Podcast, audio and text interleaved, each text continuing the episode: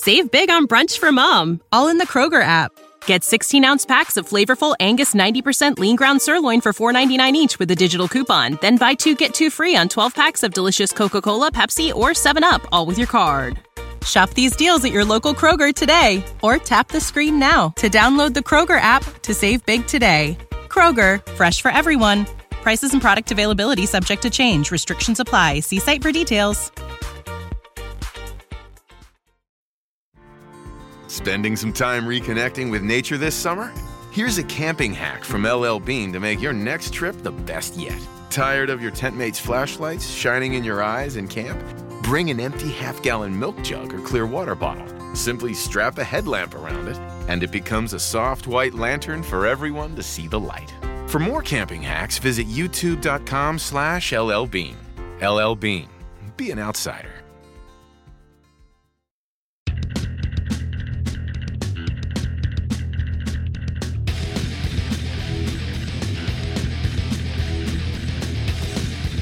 Hey everybody, it's In the Clinch MMA podcast on the Fight Game Media Network. Paul Fontaine alongside Ryan Frederick. want to thank you all for listening and uh, for uh, I want to make sure you uh, subscribe to whatever feed you're listening to this on. Leave us a nice five star review. It helps uh, build the profile of the network and helps keep this thing going.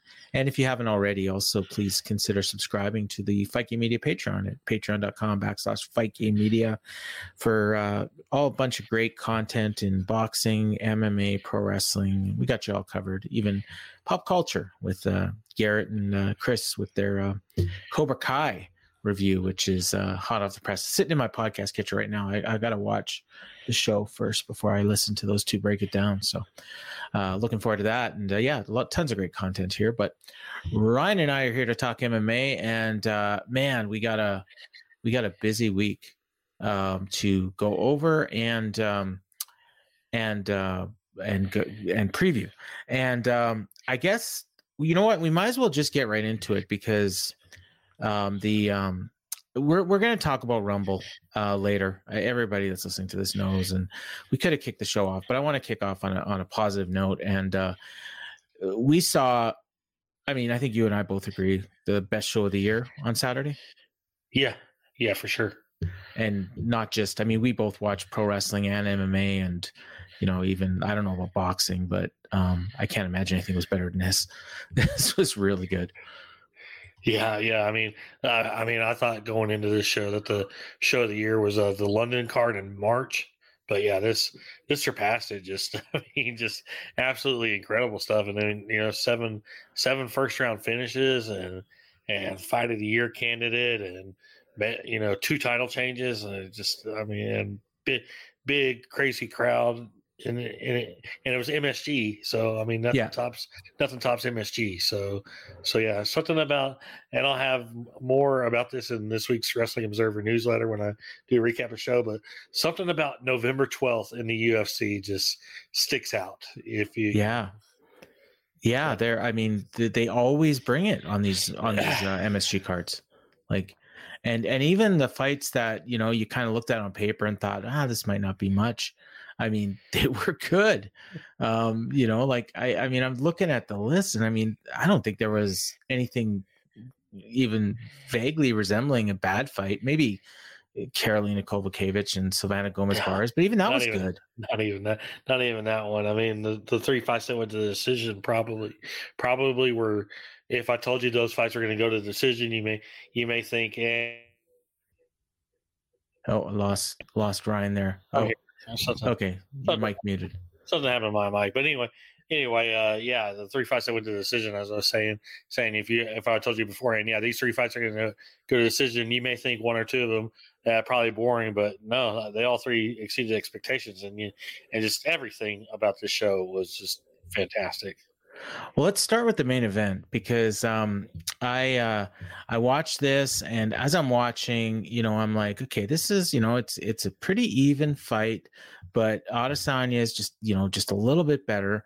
And as the fight's going along, you know, the first round, um, was Pereira was winning, and then Adesanya kind of came on in the last 30 seconds, and you know he came close to a finish, but you know didn't get it, and but but he you know he probably won you know won the round, and then second round uh clearly won.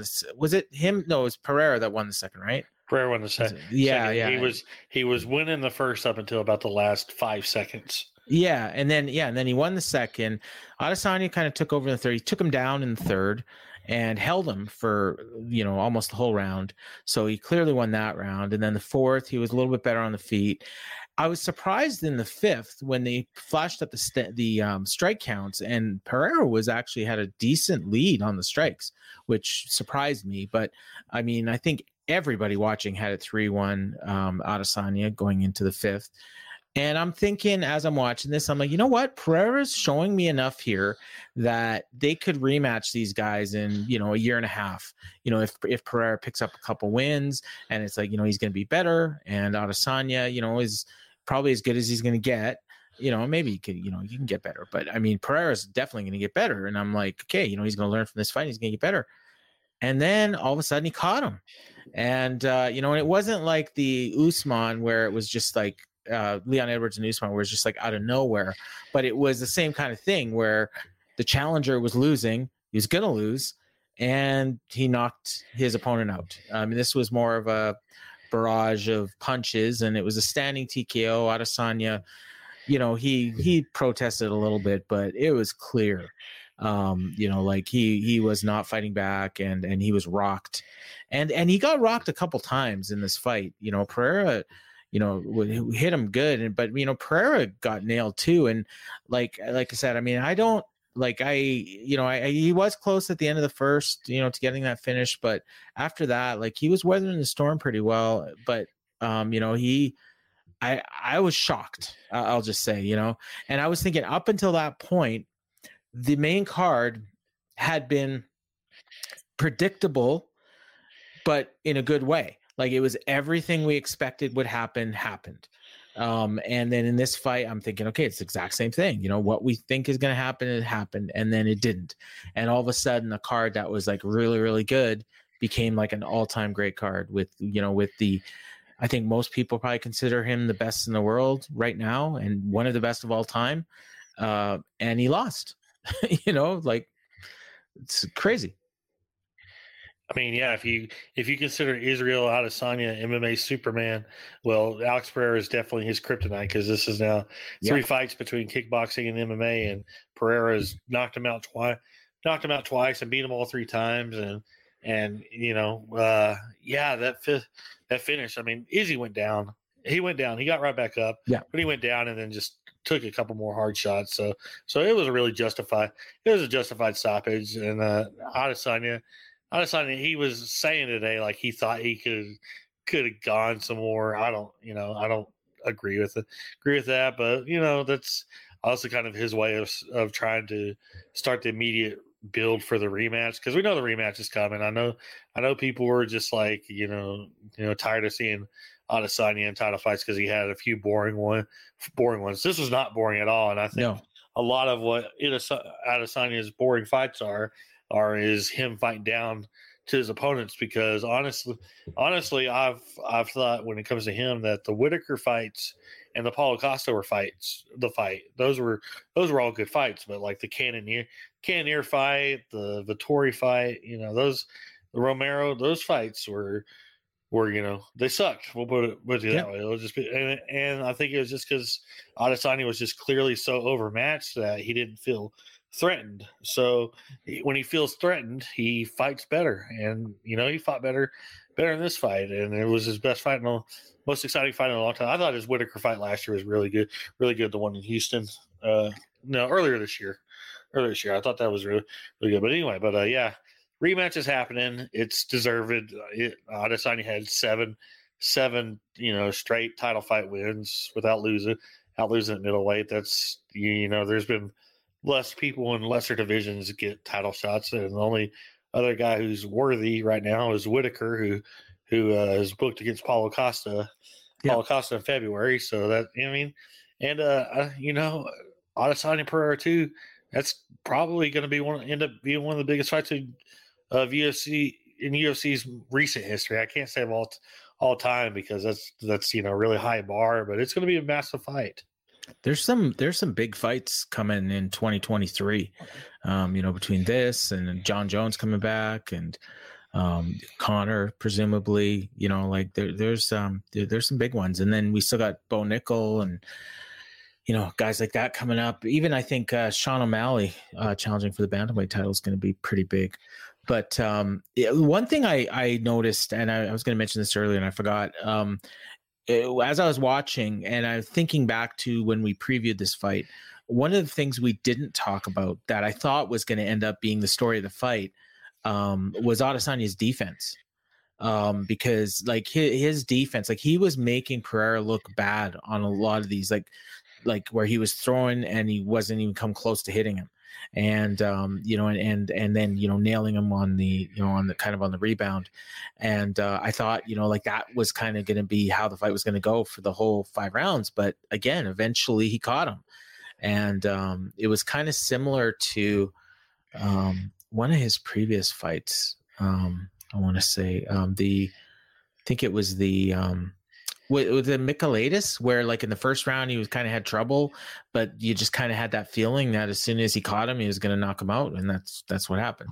Um, although in this case, obviously, it took a lot longer, but um, it, you never had the sense like like again, it wasn't like Leon Edwards where you know like you just knew like this guy has no chance, you know, and then he actually won. But I mean, you know, like in this case, you kind of always had in the back of your head that if he nails him, it could be over. So it kind of kept you on your on the edge of your seat for the whole fight, even though you know, like you know, Adesanya was winning. It, it was like you know, can he last 25 minutes without getting hit? And um, and and he didn't. so yeah, let let his guard down just a little too much, and it cost yep. him there. Yeah, he was backing up to the cage a lot. Um, I and uh, yeah, and, and then he just ended up getting caught. And yeah, so new middleweight champion Alex Pereira, Glover Teixeira was in his corner. He was so happy. Um, you know, they at the end after the fights, he was like talking to the commentators, and uh, you know, he was just like he was practically crying. He was so happy, and uh, yeah, it was uh, it was a it was great cap off to to a great show. I mean, there's one kind of bad thing on the main card, but I mean, it was it, it, was I mean it was still good you know it was good performance you know you know talking about Gutierrez and Edgar but we'll get to that in a second but um the um and then in the co-main we saw another title change so two title changes um on this card which uh you know I think we certainly thought could happen um you know but I think probably most people are expecting Adesanya to retain but Weili Zhang as expected uh beat Carla Esparza. She submitted her, which I'm not sure that people expected. They were probably expecting a knockout but um, you know they.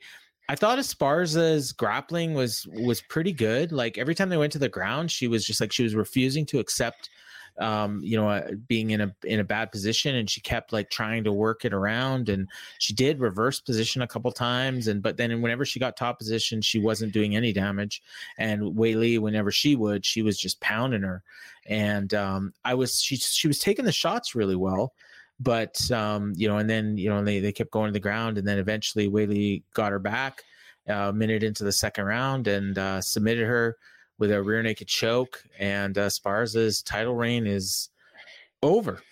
Um, and uh, you know, and I think don't think we're going to see her get a title get a rematch anytime soon because I don't think anybody was impressed with how she won and the fact that she didn't really want to defend it.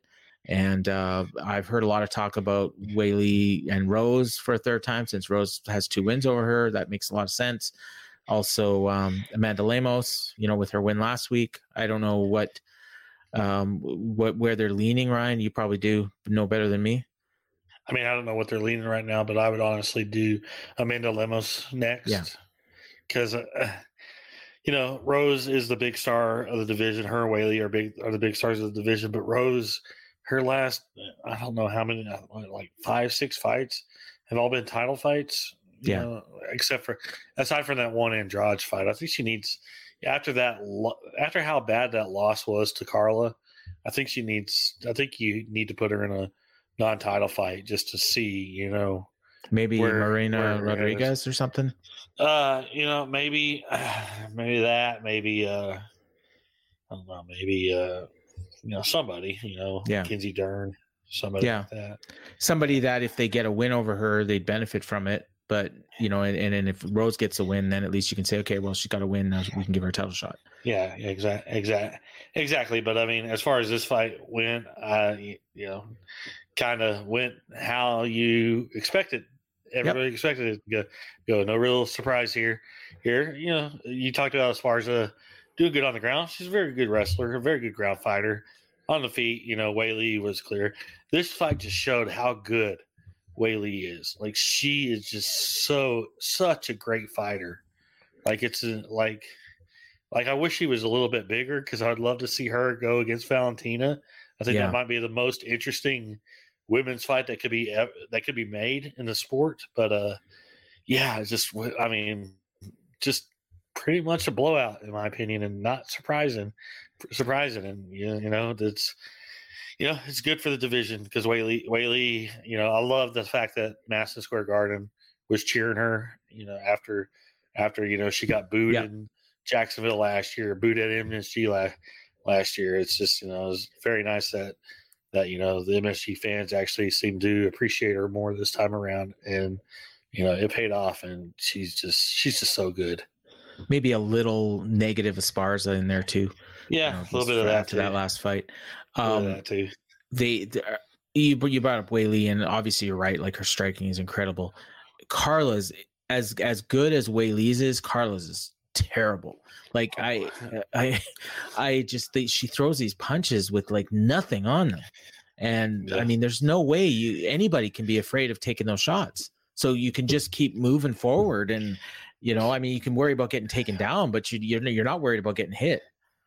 like Yeah, yeah, yeah. I mean, she's not gonna she's not gonna scare anybody on the feet. No, no, it's it's pretty bad. And uh, you know, I, I think like Rose watching this, you know, just got like she just gave that fight away like so badly. And hopefully that's the problem with her too, is that you just never quite know if her head's gonna be in it. So um, I think that's where it's probably a good idea, like you said, to give her a diff- another fight first before you just go right back into the title fight. I, I mean, we're sure to be good, you know, Zhang and uh, Rose, but um, yeah. Um, and then, of course, the other fight that we're, you know, everyone, you know, had, you know, circled as this is the fight of the year candidate. I think I said last week, if it's not a fight of the year candidate, it's a disappointment. Um, it wasn't a disappointment. No, no, that first round. I mean, we've said this a ton uh this year like it feels like with different rounds and and uh but man such high profile and how that went i mean there was another fight on the prelims with with a you know maybe even a better first round because if if they these two had had that first round i mean you know it'd be the fight of the year you know fight of the century but um you know when, when it's these two guys with big names like this and and you just have like the back and forth and chandler just came out firing like hard and hitting Poirier with these just hard shots that would have knocked out anybody. And Poirier was was he didn't even look fazed, like he wasn't getting rocked at all, but he was taking a lot of punches. And then Chandler took him down. And but then at the end of the fight, at the end of the round, Poirier comes back and he's like just pounding the shit out of Chandler. If that round had gone five more seconds, it was over. Um, Ch- Yeah. Chandler's face was bloody mess by the end of it. He was he was borderline 10-8 before that, and then Poirier ended up winning the round. I think. Um, I think most people had him winning. I think I saw your score on the screen. Um, I w- I watched on a delay, so I I didn't score it live, but I I did have it for Poirier. But I was close. Like I didn't know which way to go. Um, you know, like because it was because Chandler was so dominant at the beginning. But the the funny thing is, and I'll even say this in the second round too, which was very dominant for Chandler. He took him down and held him down. I saw people scoring at 10-8. I thought no way this was a 10-8 round because he wasn't doing any damage on the ground. But he he did control him and under you know, if this was Bellator, it would have been a 10-8 round, but you know, UFC tells their fight tells their judges not to score 10-8. So I didn't think this was gonna be 10-8, but um, but the whole time I was thinking like Chandler's not gonna win this. Like some Poy is gonna catch him at some point. And I didn't know when it was gonna happen, but I knew it was gonna happen. Um, because like he was taking the best that Chandler had and he wasn't even hurt. So it's like, I mean, I suppose if Chandler had just kept going and not gotten hit, he would have won a decision probably. But I just had a feeling, you know, I just didn't say I had a feeling, but I just you just felt like Poirier was going to at some point catch him, and that's what happened in the third. Uh, did you have that sense too? Uh, yeah, I mean, yeah. Last week, last week I said Michael Chandler is the best, probably seven and a half minute fighter in the world. Because yeah. if you can, if you can weather that first about seven minutes or so with him, you, you know he's very, very beatable. And yeah, he had a strong, very strong second round, but a lot of it was just holding Dustin Poirier, Poirier down, and then you know he gassed himself out trying to finish in the second. Is, yeah. is you know, and just being busted up, and Poirier took advantage advantage of the third. I mean, they had a crazy start to the third round, but once Poirier, I mean, Poirier, people often forget he's a black belt in jiu-jitsu. You know, they see you know Oliveira submitting him, submitting them, which you know there was an inadvertent foul that led to the that kind of led to Poirier's demise in that one. And then there was another foul in this one that yes. led to the demise of the fish hook. And that was in the second, right? Yeah, in the second. Yeah. You know, it almost led to a finish, but but Poirier was able to come back and win it. And uh, here's a question for you, mm-hmm. Dustin Poirier, top five most exciting fighter of all time. Wow, I mean, probably like the guy has nothing but incredible fights. Yeah, I'm just like I, you know, I, I mean, it's, I mean, there's most of the guys would be like right now, you know, um, but I mean, if you're talking all time, you got to go back and you know think of like a young Vitor, um, you know that you know was was exciting as hell, and you know even Conor at times, but not con- as consistently as as him. Um, yeah, I mean, uh, probably Max Holloway for me, but I mean, not so much exciting as dominant. Uh, Gaethje for sure. Um, yeah, I you know um, uh, what's the I'm drawing a blank. Um, Diego for sure, Gilbert, you know, at times Clay, Clay Eddie, yeah, Clay. Times. Like it's all these, you know, 155, 145 guys, yeah. you know, but, like, but he's right there. You'd be you hard know. pressed to be finding somebody who's just consistently in great fight after great fight after great fight yeah. after great fight that like Cerrone, we haven't mentioned. That's another yeah. one yeah. for sure. So I, I, um, saw I saw somebody bringing that bringing that up. He's definitely probably top three most exciting right now. Yeah, I mean right it's now. him and Chandler and Gaethje. I mean, you just do a round robin with these three. You know, like just put them all on you know these big cards, and you know it's guaranteed. Yeah, but, you uh, know, big fight. But I mean, at yeah. some point you can't keep doing that. But yeah. you know, and I and I love how Dustin told him afterwards that that yeah. he was afraid. He was afraid of Michael Chandler. He was afraid to fight Michael Chandler just because he knew how dangerous he was, was how powerful he was, and that's you know that's the ultimate. He, he even said that. He even said that in the post fight too. Like that's like this guy. It's like a truck. That's like the ultimate like respect, telling yeah. somebody that you're afraid to to fight him. You know, and uh, you, you know Poirier, uh, he wasn't talking title shot. He no. him and him and Beneil Dariush. That looks like that looks like it's probably the direction and uh, for a title shot. Title Unless shot Conor wants it, because I, I know Poya wants Conor again. No, he doesn't. He, he doesn't. doesn't? You no. Oh, I thought I thought they said that. Okay. No, maybe. he does not. He does not want. That's what Dave. That's what Dave said. But oh, Dave, that's what I, mean, I heard. Okay. Yeah, Con, Con, uh, Poirier wants nothing to do with Conor. He's he's past that. He oh. has moved. Oh, he has bad. moved on. He has moved on from that. Chandler and Conor would be fun. That's Conor that's would the, get killed. That's the fight. Yeah, that's the fight to make. Yeah, it is. and and would get killed, but that's okay. He, uh, you, you know, like I said, it's seven minutes. You know. Yeah, just... and you know what? I mean, they might have to do it at 170. Um, they might have to do it 185. Um, uh, you know, I, uh, Conor. I, t- I keep telling you, once Conor actually starts training to fight again, he'll lose some of that size. Yeah, I guess, but uh, you know, he, he looks big, but I don't think he's weight he's weighing that okay. big. All right, yeah, because he's probably not he's not training the same. He's training for show as opposed yeah. to to go. Yeah. Um, but yeah, this was this was incredible. Um, obviously the fight of the night. Um, and uh, you know, I think it'll be on most people's fight of the year lists. Um, yeah. I, I, still think it's gonna be impossible to beat that Teixeira um, Jiri fight, but some people are gonna vote this for recency bias. I'm sure. Yeah, yeah, for sure. Yeah, There's, it's probably number two, number yeah. number three at worst. Yeah, there. I mean, we've had some great fights this year. Yeah. NFL Sunday Ticket is now on YouTube and YouTube TV, which means that it just got easier to be an NFL fan, even if you live far away. Like maybe you like the Bears, but you're hibernating in Panthers territory. But with NFL Sunday Ticket, your out of market team is never more than a short distance away. Specifically, the distance from you to your remote control. NFL Sunday Ticket, now on YouTube and YouTube TV. Go to youtube.com slash presale to get $50 off. Terms and embargoes apply. Offer ends 919. No refund. Subscription auto renews.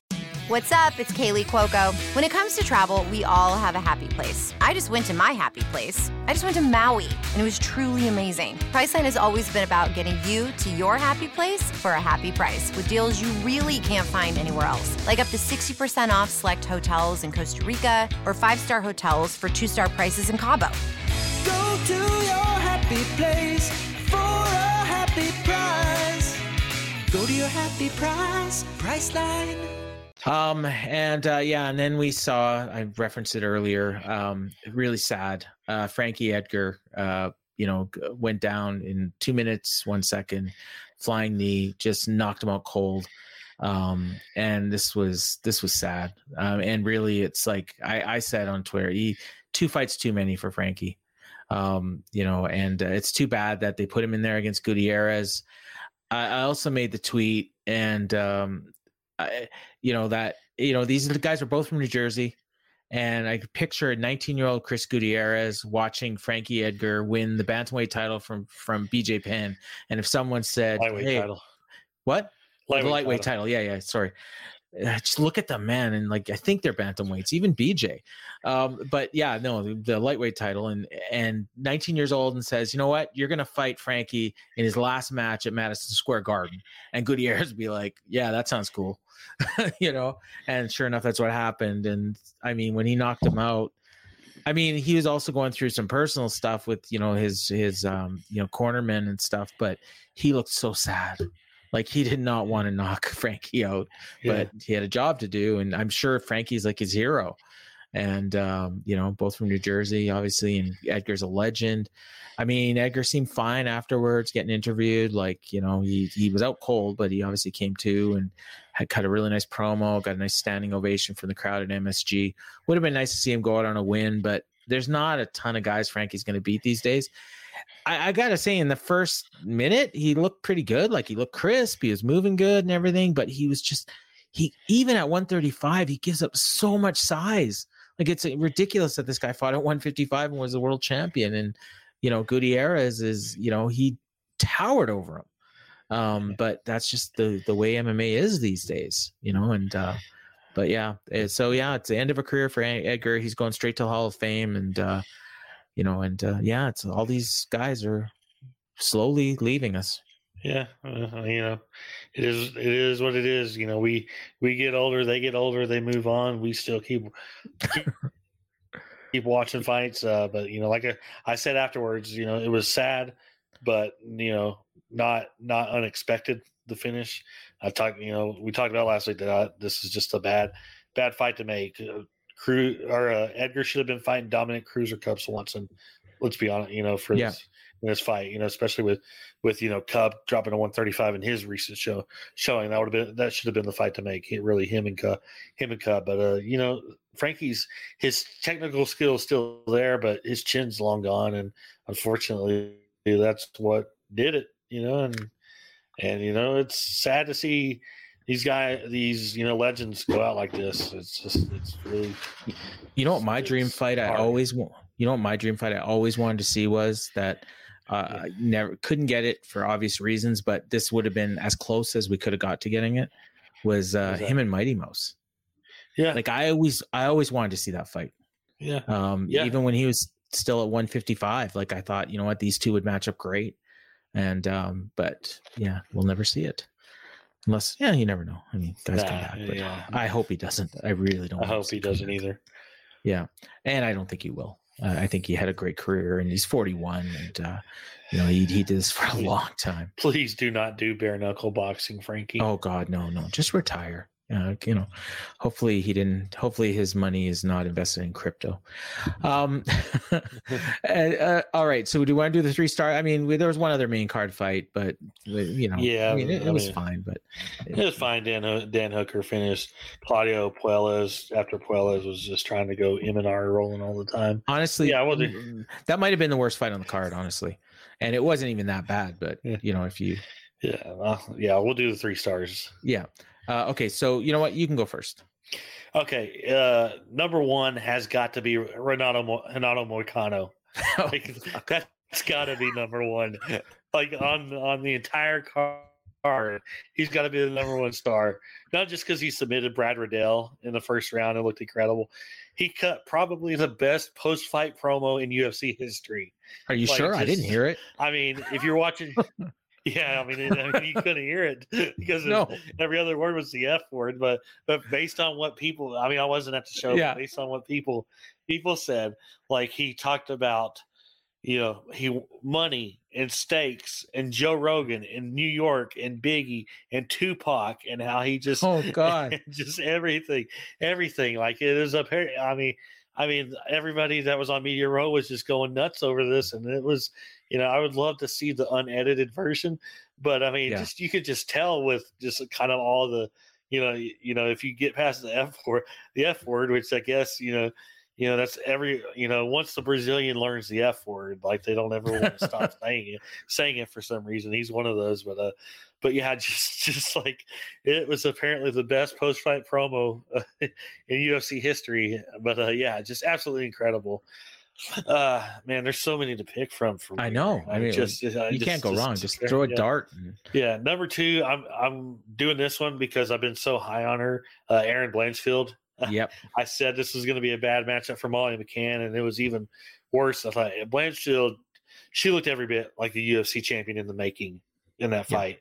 Just absolutely dominant. Took McCann down, put her in the uh, crucifix position, had McCann in trouble. Uh, got the Kimura to, and McCann tapped. And Blanchfield said today on Ariel Helwani show that that she wasn't letting go of the Kimura. She was going to snap the arm if McCann didn't tap. So, so good thing uh, Molly McCann tapped. So tapped. So uh, that was a big one. And for the sake of leaving, you know, maybe a couple for you. For uh, my third one, I'm going to go Matt Frivola. Uh, Okay. Just, just, I mean, he lived up to the nickname Steamroller. Just uh, knocked out Otman Azaitar. Kind of an upset as far as as far as a finish goes, because Azaitar was undefeated, 13 and 0, knockout power, but Frivola landed a nice left hook that put Azaitar out.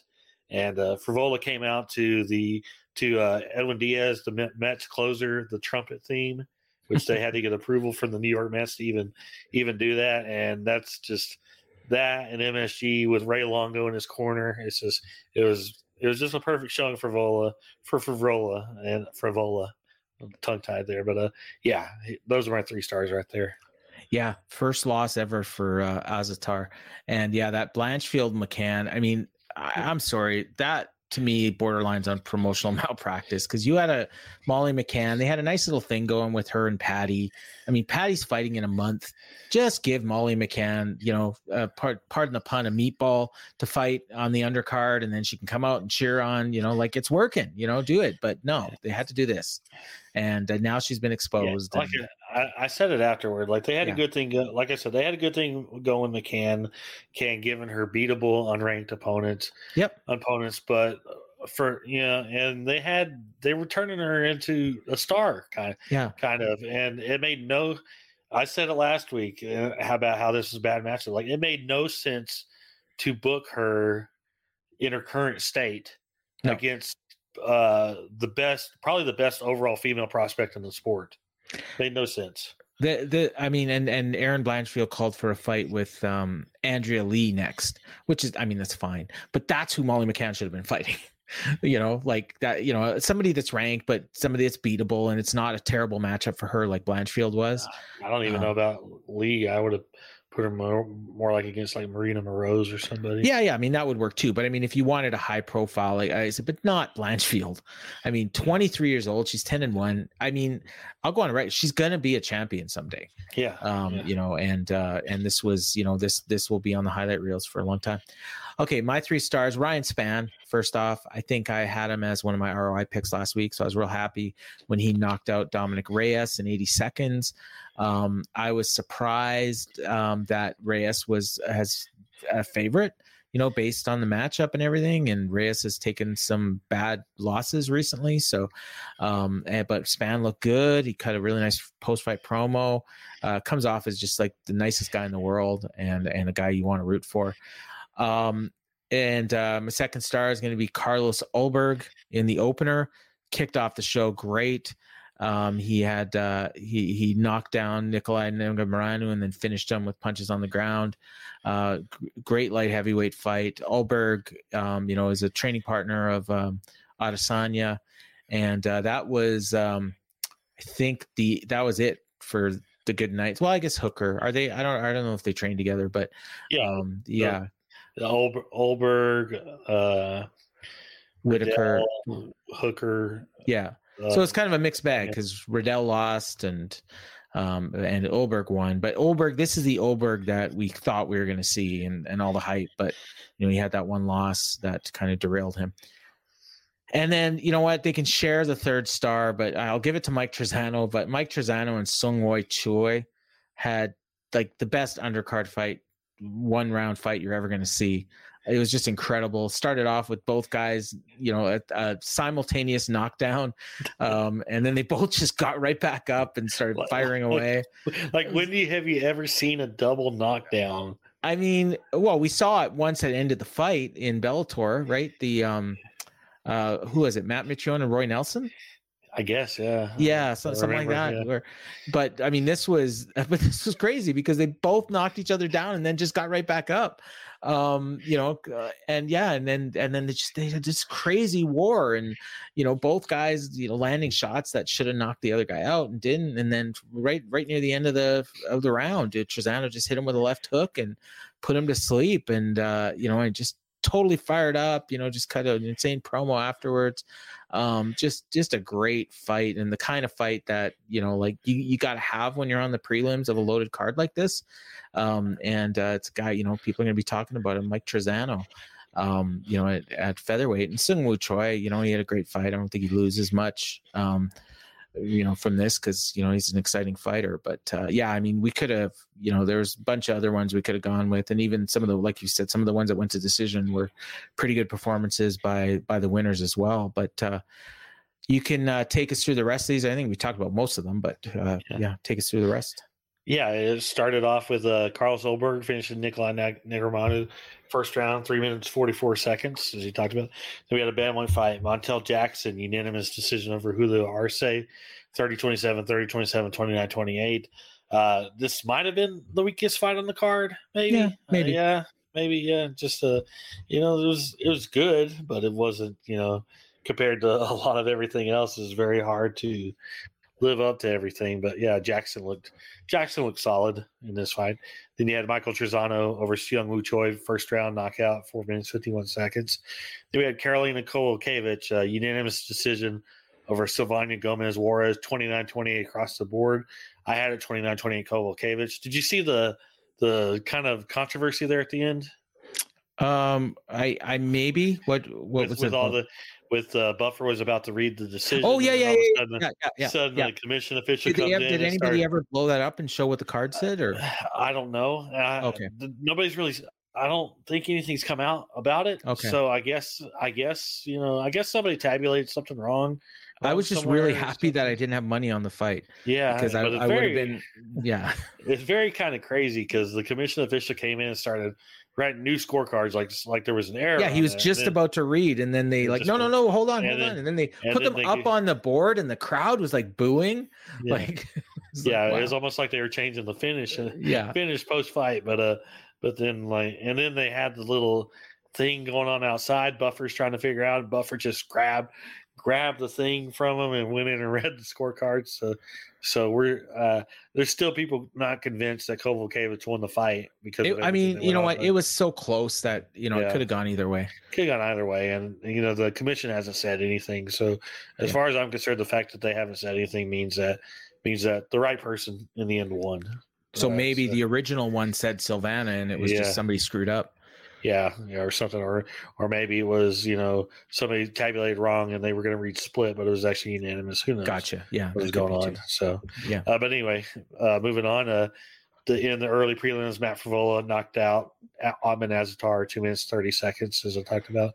Then uh, middleweight fight, Andre Petroski unanimous decision over Wellington Turman 30-27, 30-27, 29-28.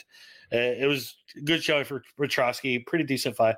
Decent fight. Petroski called out Bo Nickal afterwards. I Yeah. mean, there's not. I mean, there's not anybody calling out Bo Nickal, and he is, and he's called him out multiple times. And and I mean, I don't know that I'd book that first for Bo Nickal, but I have a feeling it's a fight we're going to see. You know, you know. I was surprised that that um that he won 30-27 on two cards because I thought it was tied up going into the third. Yeah, And, I had um, it tied up going to the third. And this is one of those fights where I think if we had open scoring, it might not have actually made for a better fight. But because Yeah. I think Petroski was determined in the third because he thought he was tied. And Yeah. but yeah, anyways, exactly. yeah. But yeah, uh, then uh, we had Erin Blanchfield over Ryan McCann, uh, submission, three minutes thirty-seven seconds. Then Ryan Spann knocking out Dominick Reyes in a minute twenty. Then ended the prelims with Renato Moicano submitting Brad Riddell in three minutes twenty seconds. Uh, Brad Riddell today on Instagram posted that he's taking a break from MMA to you know Uh, go fishing. cover no no just to recover from injuries have some surgeries and kind of get his passion back he's he's, he's lost he's lost a few fights in a row a few fights in a row and talked about how he's been fighting for 15 years nonstop and just wants a break so so that there's that and then uh yeah the main card which we kind of went over dan hooker finishing Claudio, Claudio Puelles in the second round with a body with a nasty body kick a very bizarre fight. And then Yeah. Gutierrez over Edgar, Poirier over Chandler, Weili over Esparza to win the strawweight title, and Alex Pereira over Adesanya to win the middleweight title. We had uh, 20,845 at MSG, a gate of uh, almost 11.6 million. Um, and uh, the fight, in, they only gave four performance bonuses. Um, Blanchfield got jo- jobbed. She should have got one, but um, it was Pereira um, and Zhang got the performance bonuses, and uh, Poirier and Chandler got the fight of the night. Okay, Oh. I got to say something about this. Or no, you know what? No, About not uh, sorry, not Blanchfield. Um, because she asked for it, so I knew she wasn't going to get it. But Spann should have got it. Well, but Spann missed weight. Spann oh, did he? Oh, so that's was- why he didn't get it. Okay, go. But I got, I still got to say something about about that. Like we've seen events this year where they've given out a bunch of post fight bonuses. Yeah, you know, with a twelve million dollar gate, almost they should have given away a bunch more.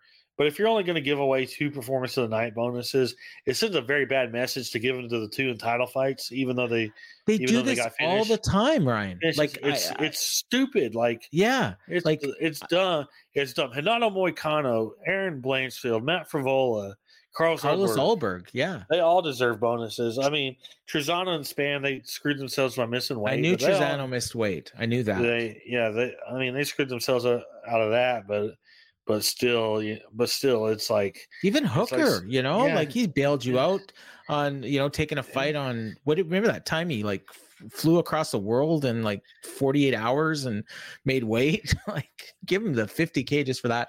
Hopefully, they uh bonused a lot Yeah, of these guys, hopefully they- people. Yeah, they did. But I mean, like it's a bad like, look. It's a it is a bad it is a bad look. That's why I wanted to just like like bring that up. Uh, no pre, no uh viewership number. Well, I mean, we wouldn't have them yet, anyways. But it was on ESPN News, right? So we're not going to yeah, get it. it. Doesn't yeah, it doesn't get tracked by ESPN Yeah. News doesn't get tracked by Nielsen. What, any any idea what the show's looking like? It seemed like a Uh, lot of interest. I have? I have no no idea, but it felt like it was the biggest UFC probably since at least the Mat, the MSG show last year. Yeah, so probably like, you know, it'll be, you know, and Adesanya is is is a pretty good draw, and this was a you know good fight, and then you had Poirier Chandler as well, so I wouldn't be surprised to see it do like 750, 800, but we'll see. We'll probably hear if it's that high, we'll hear about it soon, um, because they want to get some good numbers out there. Yeah. All right. So now we got a lot of shows coming up this week, um, and uh, we'll run over most of them really quick here. But uh, Bellator 288, they just sent out the final card. We we talked about the show a bit. This is this is probably their biggest card of the year. I know a lot of people like that one in California a little while ago with you know McKee and Pitbull. I mean, maybe that was, but this one's got the finals of the uh, light heavyweight Grand Prix.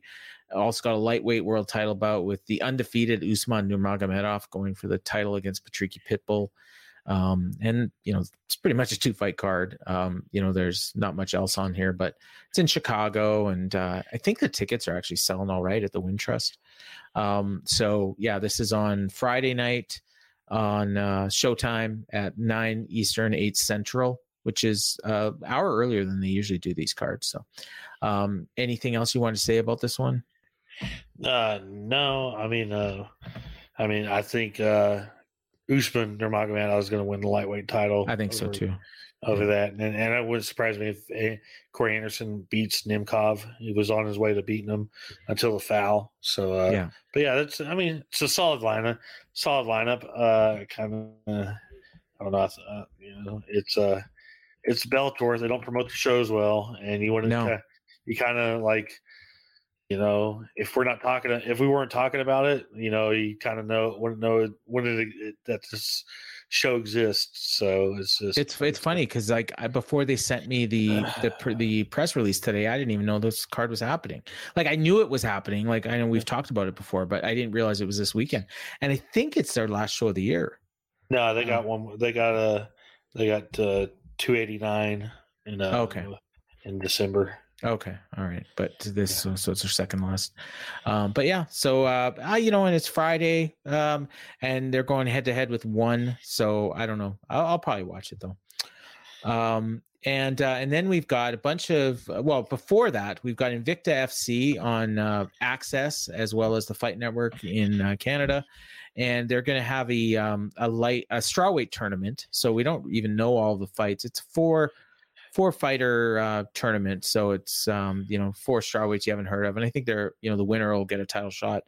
One of the fighters in it is one and one, so it's like a AEW tournament. Um, the main the co-main, so the main event will be the um, the strawweight finals, but we've also got Talita Bernardo, uh, who is I think back in Invicta. Uh, for well, she fought there once before, but she, former UFC fighter. Um, you know, she went one and three in UFC, so she's the biggest name on the card um, and uh, going up against Katharina Lehner in the, so that's like the, the most high profile fight, but that's Invicta. Um, you know what? I usually record these shows. I don't even think I'm going to bother putting it on the PVR this this time because there's just too much going on. But if it was more interesting, if there's a few more fighters I was familiar with, I might. But this one doesn't really do it for me. I don't know what what you think. the the uh, what you just said is the most I know about the show. So Oh, okay. thank you, thank you for that. You know, um, actually, though, what I will say is um, Claire Guthrie. I did see her fight before, and she kind of impressed me. She's three and one. She's the flyweight, um, very young, so uh, she might be somebody to keep an eye out for. Um, we've also got on Thursday uh, CES seventy one from on UFC Fight Pass. This one is from uh, Rhode Island. Um, they're you know another UFC feeder uh, company. There's you know interesting prospects on on this card. Um, I wasn't sure if there was a reason you wanted me to highlight, or just because there's so much, you just I just I just kind of put I just kind of put all the fight pass stuff in case yeah you know we got Yeah. people who who you know want to watch fight Yeah. pass and want to watch the future contender series people. Plus, if you watch CFFC again this week, you may be able to see CM Punk again. CM Punk. Yeah. joking about joking about getting in the fights backstage. One of the um yeah, that was funny. One of the uh, guys on the show is uh, Mitch Raposo, who we saw last year on the Contender Series. So he's back in CES going for the flyweight title. Um, CFFC that you just mentioned is Friday uh, at 7 p.m. Eastern, 6 Central. Um, Colin Luberts and Raheem Forrest for the welterweight title, and Donovan Beard and Dylan O'Sullivan for the middleweight title. And yeah, maybe we're going to see CM Punk. Um, biggest name on the card is probably AJ Cunningham, who uh, has fought in LFA uh, a few times, and so he's he's a he's the name I recognize most. But the thing that I've noticed with these regional cards, like it used to be that you would watch them and there'd be like three or four fighters you kind of knew about. But what's going on now is the fighters get to the UFC so much quicker because of the contender series and the ultimate fighter and looking for a fight and all that. So like it's kind of like we're one step back. So this level is like what used to be where you would be before you got to this level you know so it's like these are like really really beginning fighters i mean you got like 1 and 0 against 3 and 0 um you know stuff like that uh, you know and even the title fights are like guys with less than 10 fights in their career. So um, it's it's interesting and you know and, and the fights are usually good. Um, and yeah, you can say you saw people before they were stars. Um, and we, I mentioned one uh, that's 8 p.m. Eastern on uh, Prime Video, of course, taped earlier in the day in Singapore. And the big fight here, of course, actually, there's a couple. Um, Bibiano Fernandes, MMA legend.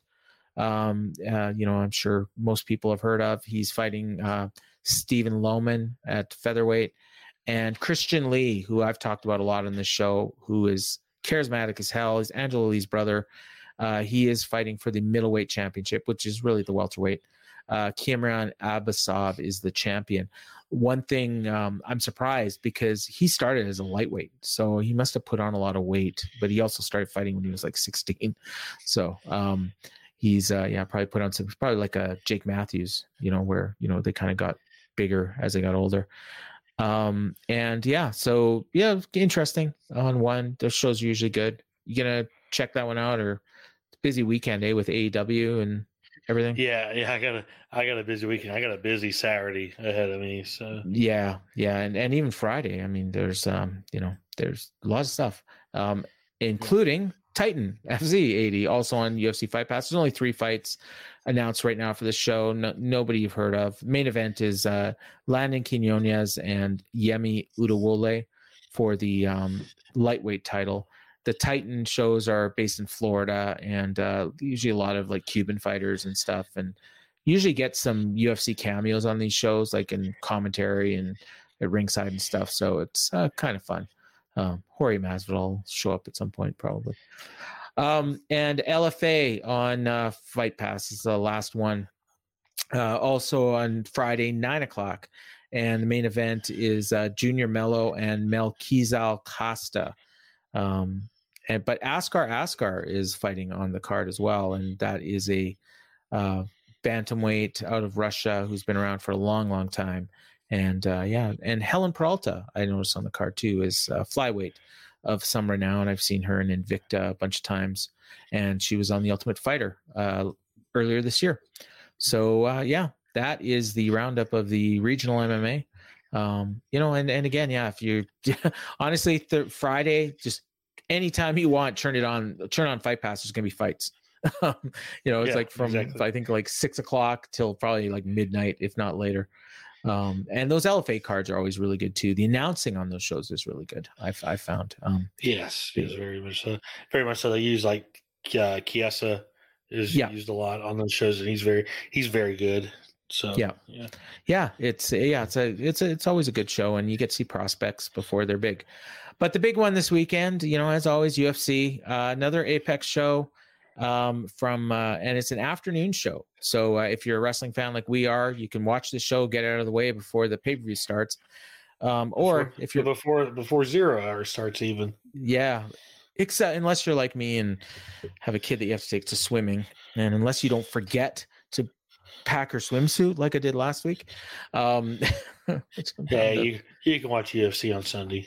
yeah. Now I I will try to get it all in, but I, I have to watch uh, the wrestling live because I think I'm doing a post show uh, with uh, Kevin Ely from the boom from the boom on. Uh, on the uh, YouTube channel. So, uh, but yeah, it's UFC Fight Night on ESPN Plus. It starts at 1 p.m. Eastern, noon Central. Main event is Derrick Lewis and Sergey Spivak in a heavyweight fight. Um, five rounds, uh, unlike what uh, Derrick Lewis said he wanted to do. Derrick Lewis always bitching about being in five round fights, saying he's never taken another one, and yet here they here he comes in another one. Yeah, and I don't think it'll go five, but we'll No. see. Uh, stranger things have happened. And I joked um, a couple weeks ago when Chase Sherman was supposed to fight Josh Parisian. I think it was last week, and I said, "Oh yeah, I'm Yeah. sure we'll see him next week." Sure enough, he's back on this card, Yep. um, and he's going to get killed. Uh, but uh, we'll we'll get to that. Um, yeah, it's uh, the big boys on the on the main card, two heavyweight and a light heavyweight uh, top in the card. But uh, Derrick Lewis and Sergey Spivak. Um, I mean, I, I want to try and pretend like this is an important fight, but I mean, I guess maybe it is for Spivak, but it's really just this is like this is the most like we have we have to fill five hours of content for ESPN Plus. So what do we got? That's Yeah, what this yeah. feels like. Yeah, yeah, I mean, I always joke joke around whenever it's like whenever it's you know it's an whenever there's a show upcoming that doesn't have a main event main event booked and it's like two months out out and go like oh it's an Apex show yeah it'll just be a heavyweight a random heavyweight fight which is what it is uh, Yeah. at least for Derrick Lewis's sake he gets to fight before Thanksgiving and Christmas he can enjoy he can enjoy you know you know eating on those days Oh, yeah. Yeah, I didn't on think those of that. days for that. But uh, yeah, I mean, it's it's a fight for Lewis. Uh, you know, he's 0 2 this year. He's looking to bounce back. Bounce back. He's had a rough year. Uh, it's a good chance for him to bounce back. Uh, Sergey Yeah. Spivak's a very he's a very good contender, and I mean, and this is Spivak's chance to break into the the top ten and make himself a title contender. It's a dangerous fight for Lewis, uh, but also a very winnable one. And uh, Spivak, you know, he's he's a very solid prospect. He's won. Let's see, I got it mixed. He's he's won two two in a row, and he's five and one in his last six. He's he's lost to Walt Harris, Marcin Tybur, Tom Aspinall, so he kind of gets to this certain level Yeah. level and and kind of stalls out. And this is his chance to to break that. You know, Does have the win over. Tai Tuivasa. uh, Tai you know, yeah. So that that's a big win. Yeah. Yeah, that was when Tai was struggling, and then, and then we did see you know Spivak in the in the UFC career of Greg Hardy earlier this year. So Yeah. he's got a, he's got a little bit of luster. I mean, He's a hero. Two and zero. He's a hero. If he if he wins if he wins this one, I could see them maybe going back to that Tuivasa fight. Possibly, possibly, yeah, possibly. So uh, yeah, Um, and Yeah, yeah, and this but other than that, it's just you know, it's a it's a week main event on a week card. So, but it's I mean, it's there's a lot of good. names. There's a There's lot of names. names on the card. Yeah, you know, There's like names. people, yeah, people, you- people you know. Marina Moroz, we talked about earlier in the show, is on the card. Um, I mean, you'll you'll have your three fights to watch, and one of them, I I'll avoid saying the two names, but I mean, they're the most two interesting names on the card. I'm sure will be one of your fights. Um, Brady Hiestand, who uh, you know we we we seen you know a prospect that uh, it's getting a little bit of buzz. Miles Johns, you know, uh, Chase Sherman, we talked about hot chocolate. We always like to see him. But uh, what are what are your three fights to watch? Okay. Uh, first one, I'm going to go with uh, welterweight fight Jack Della Maddalena against Danny Roberts. Uh, Maddalena is being groomed for superstardom. Australian fighter, an exciting Australian fighter, knockout power. Uh, Danny Roberts, a very good, very good matchup for him. Uh, you know, to see where he's at. Danny Roberts, you know, he's coming off a loss. He's lost three of his last, last five, but he's, you know, he's good, 18 and six overall overall. You know, he's got knockout power, eight knockout wins, and, uh, yeah, yeah, that's a good, that's an exciting matchup. Probably the most exciting matchup on the card overall. Uh, second fight to watch, I'm going to go with the women's strawweight fight, Vanessa Demopoulos against Maria Oliveira, mainly because I want to point out Oliveira. She's very, she's very talented and has potential to be a title uh, contender in strawweight. We're talking about needing some strawweights coming up. Uh, she's one to keep an eye on, eye on there. She, uh, I think, I think this might be only her second UFC fight. I remember seeing her uh, in Austin earlier this year, and she looked very good. Trains with Jessica Andrade, so that's the one. That's a good one. And my third one, I'm going to go with the co-main event light heavyweight fight, Kennedy Nzechukwu against Ion Cutelaba, just because that's probably going to be nuts, and somebody's probably going to get knocked out because those two guys just they have no conditioning whatsoever, and they both have power. So we're gonna, so we'll probably see a finish in that one. That was the one I was talking about that I figured you'd have on your three.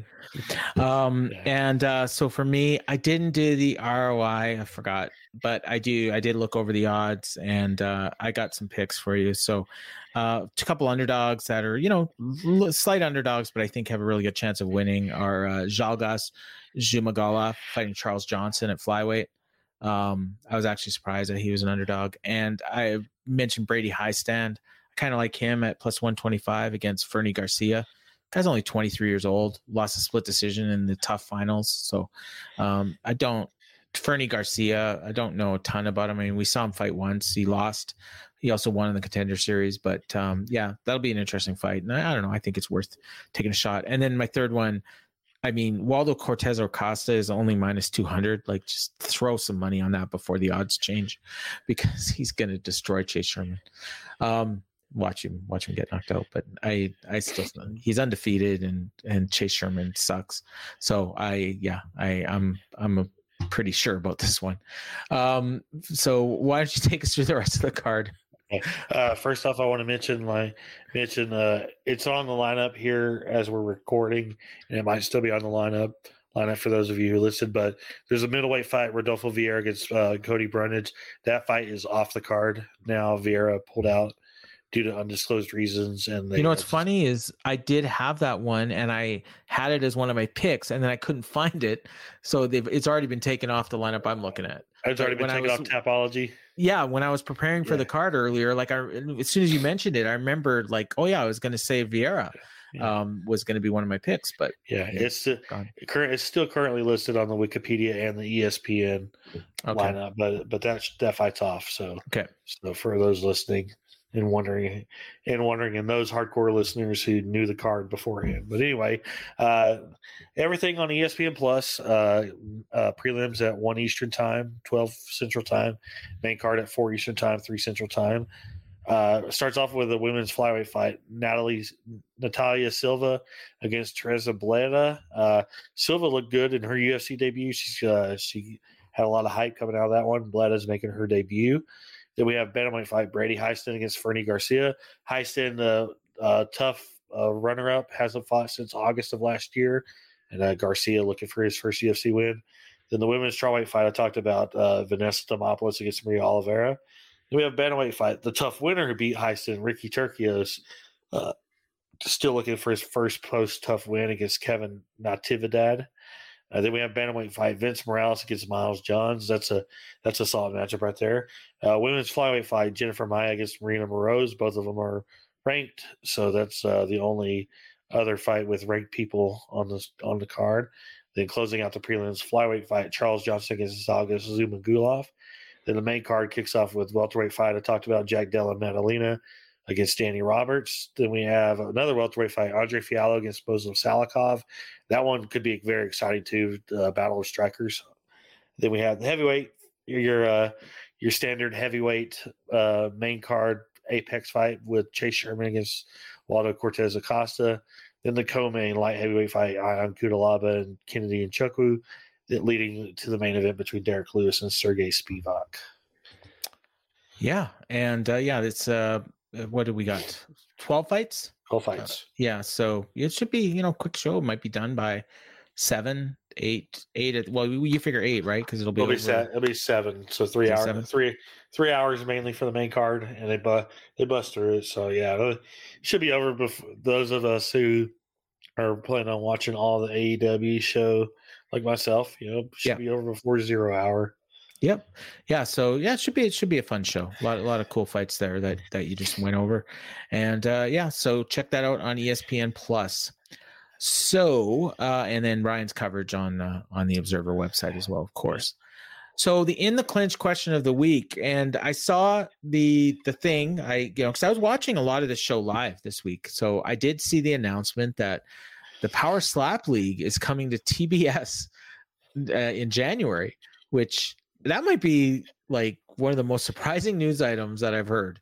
Um, because like I mean, I know they were trying to get a TV deal, but I figured, uh, you know, maybe they'll get streaming or maybe they'll be on like Vice or something if they're lucky. And they're getting on TBS. And I mean, I don't know this, but I would expect it to be after Dynamite. I would expect um, that too. Yeah, and uh, and so what the question of the week that you said came from somebody on the F4W board? Yeah, somebody sent me a a DM asking me if I was a, if I this question. I go like, you know what, that'd make a good question for yeah the clinch this week.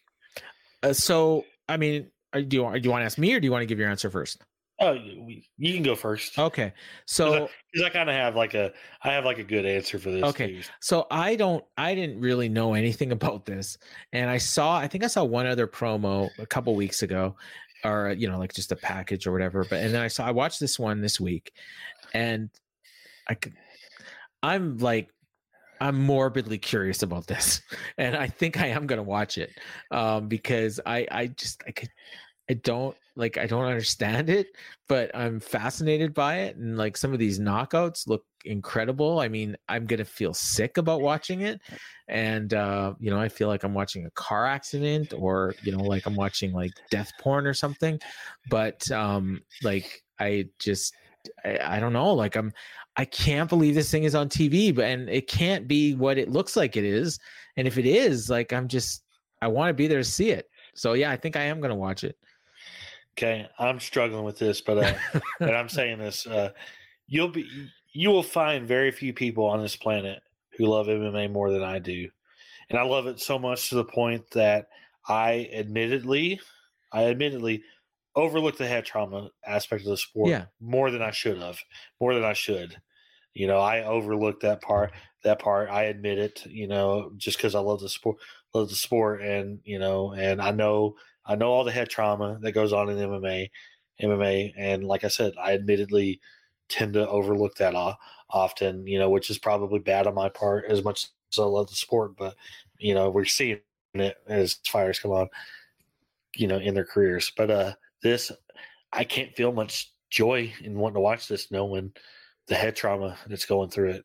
Through it, I might check it out just to see what they do, but I can't. I can't imagine watching it. Watching it, knowing, you know, and and it's kind of weird saying that as much as I love MMA, but but I think this is just a little too much for me. So. uh You know, So, you know yeah. what, you know what bugs me more, and I mean maybe it shouldn't, but it does. What what bugs me more about MMA than the than the head trauma is the weight cutting. I just Yeah. feel like that is going to that is going to be an issue for some of these guys as they get older, or they may not get older. Um, Unfortunately, unfortunately, we're about to talk about that. I know, I know, and that's yeah. It's a. I didn't even think about it, but it's it's kind of a segue. Um, but yeah, so so you you think you're probably gonna skip it? Yeah, we'll kind of see. I know my dad was like morbidly curious, much like you were. Yeah. You were, so he might suck me in. He if he watches it, he might suck me into at least checking it out. But I I I don't know that I will willingly watch it on my own. Well, and it also depends what exactly the show's going to be, because Yeah. it. I mean, it. I mean, I've heard talk that it might be like a reality show, in which case we might not actually see the fights. Um, Oh, we're or maybe see so we're gonna see some of it. It's just a matter of how Yeah. much we see. I just like it's like what do you like? you're just gonna rear back and slap people like you're Stephanie McMahon? in Yeah. the Attitude Era. Like, Yeah, I like- like I had seen like the videos of stuff of the overseas Yeah. ones, like uh like on Instagram and stuff like that, and I would always just kind of kind of laugh at it, and I want to give it two thoughts after afterwards, and it was really you know our friend Carla Carla sister Yeah. daughter who kind of just pointed out the headtron to me, and, and as I thought about it, it's just like you know what, yeah, you know, it's not. I think we kind of need to like look at okay, what are, there's got to be rules, and it can't be as barbaric as we think it is. Yeah. Um, you know, and and obviously like but it might be. Well, it might be, yeah. But I mean, when when MMA started, you know, I, I'm sure you know people thought, okay, no no holds barred. So it's like you know you're just going to be fighting to the death, and that's what people thought, and that was the reputation. And they would show the highlights of, you know, guys like pounding the groin, and I mean, it was a lot more barbaric when it started than it became. But, um, you know, like this, I mean, maybe there's you know maybe there's things we don't know about it but um i i will watch but i'll probably be like you where if it looks uncomfortable i probably won't watch it for long. But i just i kind of want to see what what this is all about i think. But then again i may not even have the opportunity. Maybe you know if tsn doesn't pick it up and we don't get tbs up here so um but i'm sure somebody's going to pick it up um all right so we have to talk about and we do have to talk about this even though we I mean, we you know we can have some nice memories, but uh, unfortunately, we got the sad news um, yesterday um, that uh, Anthony Rumble Johnson had passed away, and this kind of took everyone by surprise. I mean, I think somebody had asked Scott Coker about it um, like a week ago or something, and you know, where's Rumble? And he said, well, he's dealing with a with a medical issue, but you know, there was no indication that you know it might be fatal. Um, I don't know if you knew anything. I I certainly hadn't heard anything, and I we still do we know the cause? Uh, he had non-Hodgkin's lymphoma, Oh, and okay. uh, there was uh, something. Oh, I don't. I forget the term off off the top of my head. Had Uh, uh, you know, just uh, but yeah, he was very he he had the illness. You know that he a year ago that he talked. They talked uh, the uh, autoimmune autoimmune disease HLH. Okay. That's a, that's a fatal that's a fatal disease. Not many people survive that one. So I mean, it will obviously be more that than the non-Hodgkin's lymphoma because I mean, Yeah, you hear about yeah, that and yeah, people died of- recover from that all the time. Yeah, died of organ organ fails. The the both conditions involve out of control production of white blood cells, and HLH is a rare condition where those cells build up in Okay. the spleen and liver, damaging. So the organs. two things combined. Okay. Yeah, So it's like so a fatal cocktail. So yeah, so yeah, it's you know, uh, I don't know, I don't know if that you know cancer. You know, Yeah. I don't know if they consider it all cancer, but it's very kind of similar to that. And Well, yeah, yeah, but I mean, So- I guess that on its own is is something that's treatable. But when you combine it with the other, then it Yeah. becomes something that you can't. Yeah, do. the I know Ma- Mario Mario Lemieux famously had that non-Hodgkin's lymphoma, and and and he he missed like a couple months, and then he came Yeah. back and he was taking treatment but playing at the same time. And I don't know, is that the same thing Roman Reigns had too? uh, no, Ro- Roman Reigns had leukemia. Oh, right, you're right. Yeah, yeah, yeah. leukemia. Um, uh, but yeah, I think it was the HLH that, that had Okay. more to do with the and and failure. so does the now the question is does the weight cutting that he did in his career uh, aggravate that it's it, you know it's hard to say. You, you don't know for sure.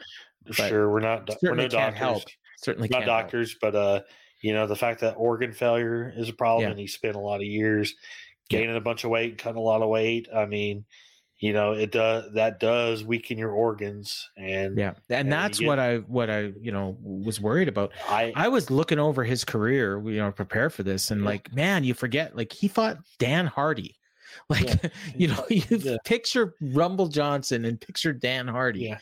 Yeah. you know I just uh, I just want to I just want to say I hope that the way that all the years of extreme weight cutting had nothing nothing to do with Well, I hope with- so too, it. because this is my worst fear.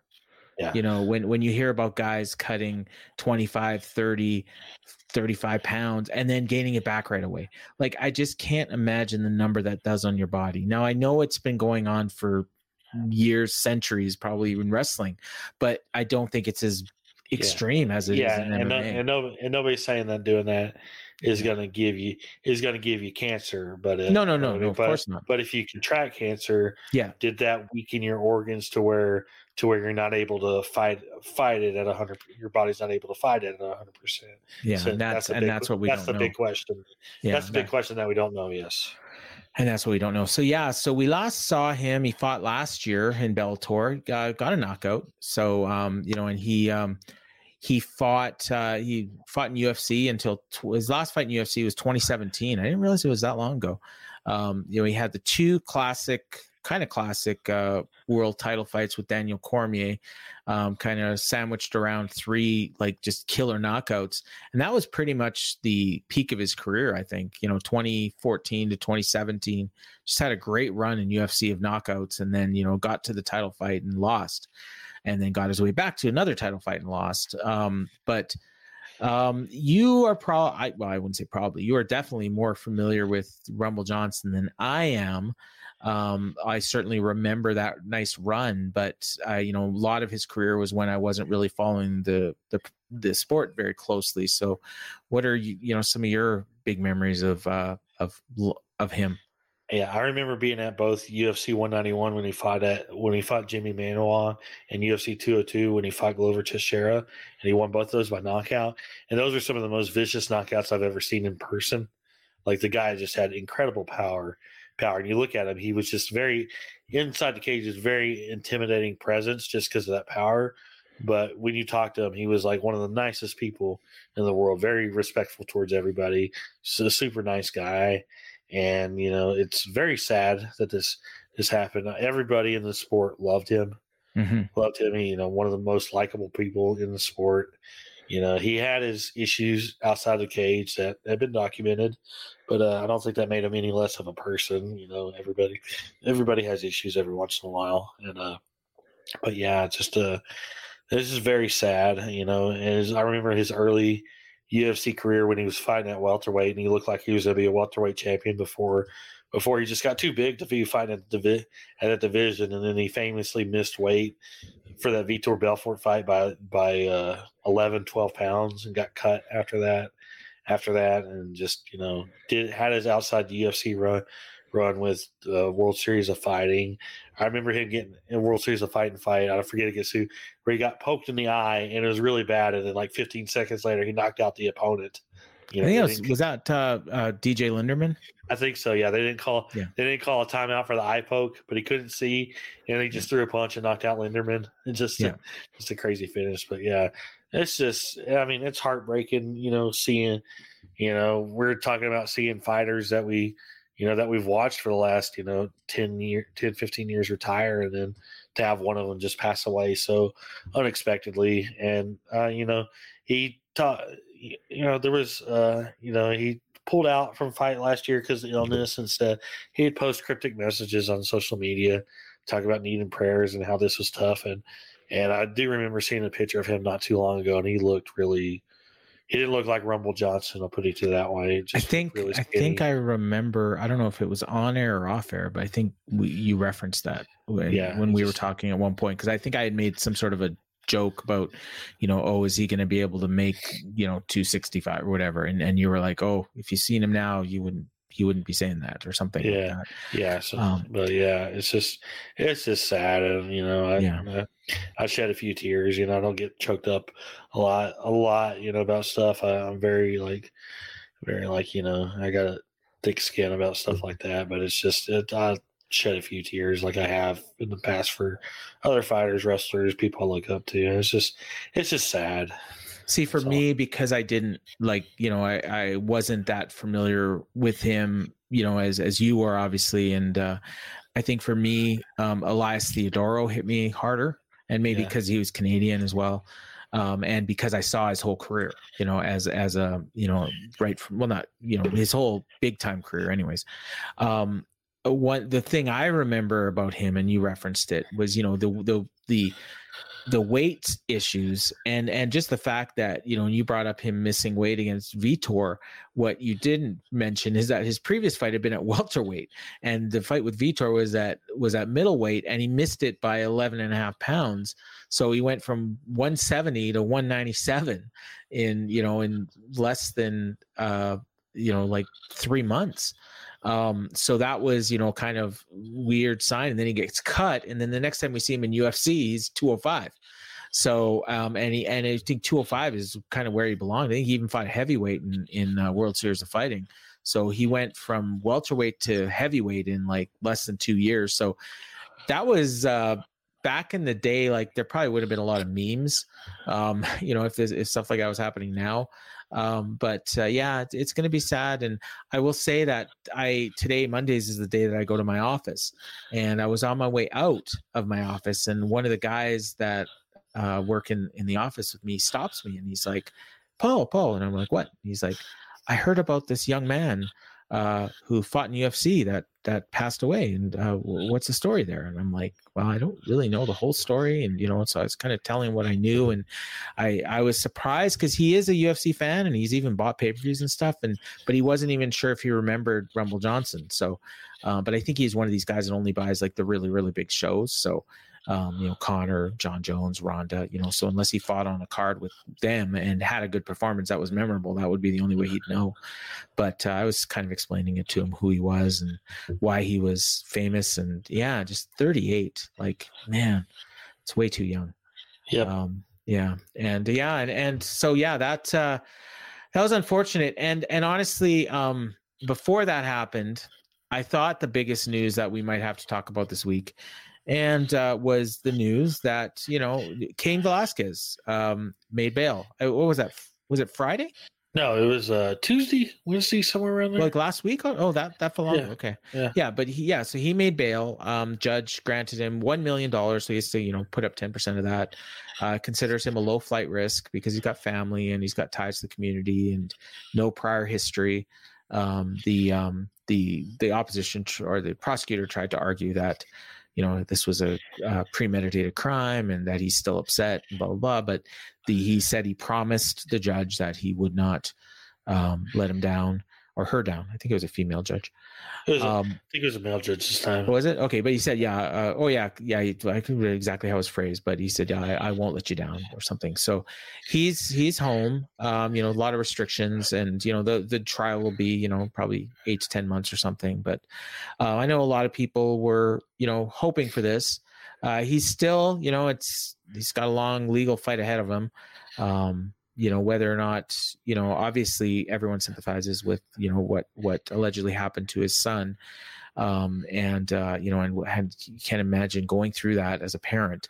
Um, so um, you know, obviously the judge, you know, they had some sympathy there and kept his uh, uh, previous uh, non-involvement with with the law. In in fact, I don't know if you had anything else you wanted to add. You probably know a little bit more than I do. No, that's pretty much it. I mean, I mean, he got high remarks from uh, all of the officers. Like, like I know Yeah. the officer. Oh yeah, yeah, that he that he yeah. Um, I know the officer that stopped him like on the scene when everything happened. Uh, raved about how how he was kind and respectful and responsive and cooperative about all that. I think it, you know, like I said, like I said, from what I know when I read, I don't know that it was like like he was like looking at. I think he came across them, like he knew they were leaving like a certain place, and he yeah, them like like he wasn't seeking them out, but he came across them and had the gun in his in his vehicle, and he was firing shots like through his window. So it was so it was it's kind of like erratic behavior. Kind of it felt like a heat of the moment kind of thing when you kind of when you kind of read the story. Kind of seemed like I mean, of- uh, what the sense I got was kind of like, you know, the yeah, they accidentally kind of ran into each other, and he probably Cain probably wanted to talk to him about it, and you know, maybe even a little bit more than talk, and they were probably like, no, no, we're not talking about this. You know, it's in the hands of the legal system. You know, it, we're not doing this, and then he probably just got really upset. Yeah. And you know, tried to you know obviously chase them, and you know because he wanted to talk to them, yeah, and then you know, and then probably just kind of lost his mind briefly, you know. Yeah. And I'm sure that's going to be the defense yeah, um, you know, um, temporary insanity or whatever you're going to call it. But, um, you know, I don't think it's, I don't even think anybody, well, they're going to argue that it's premeditated, but I don't think anybody thinks it was, you know, Uh, that he packed his gun and said, okay, I'm going to go kill this guy. yeah. Um, Well, you know, ultimately, I think he'll plea bargain. Yeah. And he'll so- do some time, but, but So- hopefully so it won't little 10 years. time, little Yeah. time maybe, or they might call time served enough, but bunch of community service, maybe house arrest.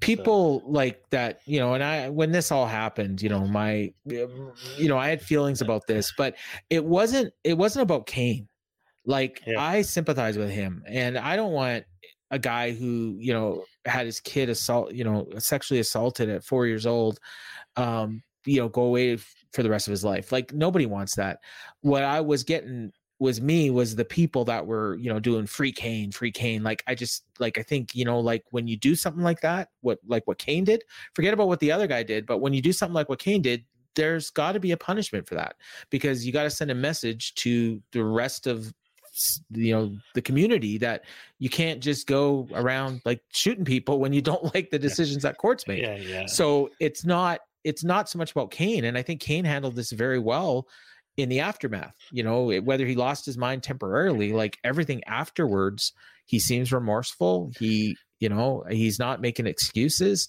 um, and uh, you know, and and he'll accept whatever punishment the um, the, you know the system hands him. Yeah. uh, yeah, and, which and that's and that's why I think there will be a plea bargain because yeah, and because and that he's- makes he's- so he's much got- sense. he's got no priors and Yeah. he's not he's on a risk. It's not like you know you're going to let let a guy out who's going to tr- try to go murder somebody else. You know, Right. there's no da- there's no risk of that that happening. The only person he's a danger to to is the guy who who Yeah. molested his child and And and even then, it's like have- you can it may have Yeah. molested more children than just just Yeah. that, and the legal system will take care of that. That you know, it's just, and I think it was exactly and and honestly and and you know you you accept the decision to for yourself and unfortunately you have to accept the decisions as it pertains to the other person whether you like it or not. Yeah, so um and i think with a clear head he'll do that. I mean all Yeah. indications are that he will. He's not going to be happy about it but he'll accept it. Yeah.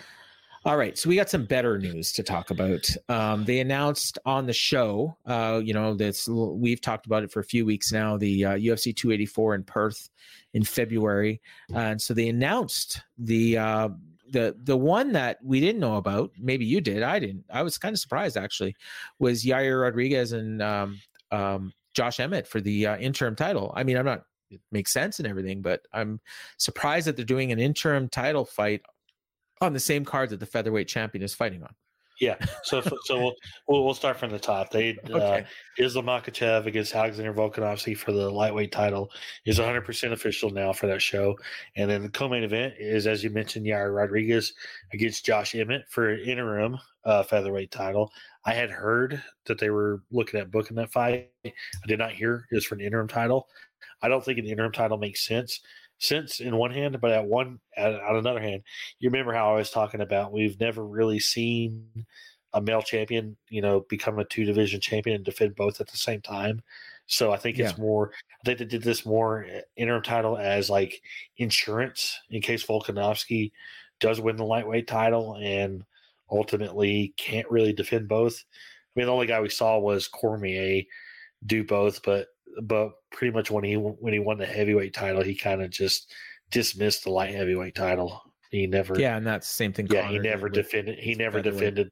He never defended the light heavyweight title after he did the heavyweight.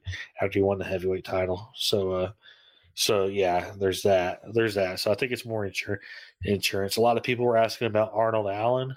Uh, Allen uh, injured his hand Okay. and uh, he's uh, looking at three months recovery before he can even start training.